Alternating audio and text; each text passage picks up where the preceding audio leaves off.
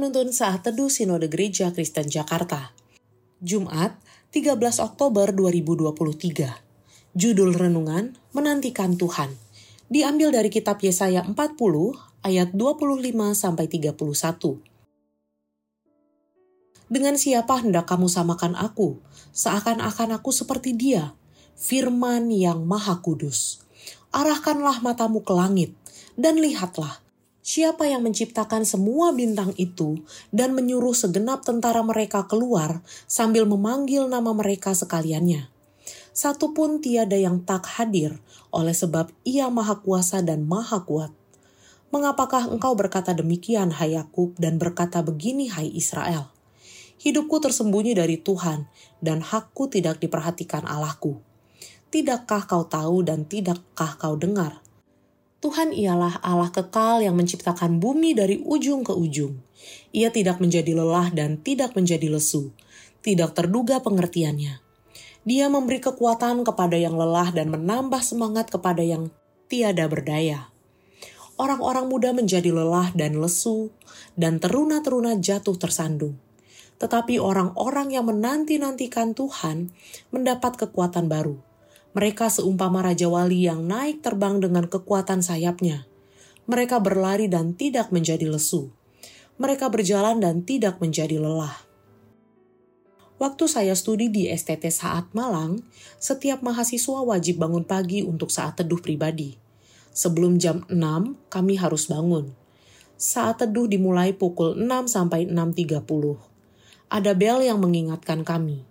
Jika tidak bisa bangun sendiri, ada kakak tingkat yang akan bangunkan kami. Saat teduh wajib bagi setiap mahasiswa untuk melatih dan menjamin kebugaran rohani mahasiswa.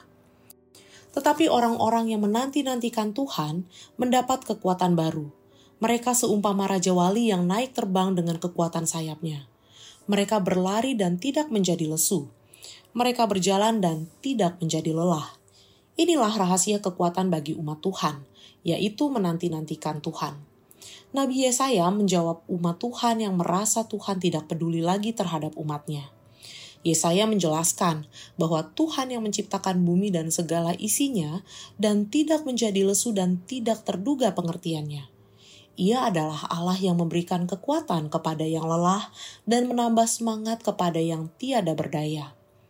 Orang-orang muda menjadi lelah dan lesu, dan teruna-teruna jatuh tersandung.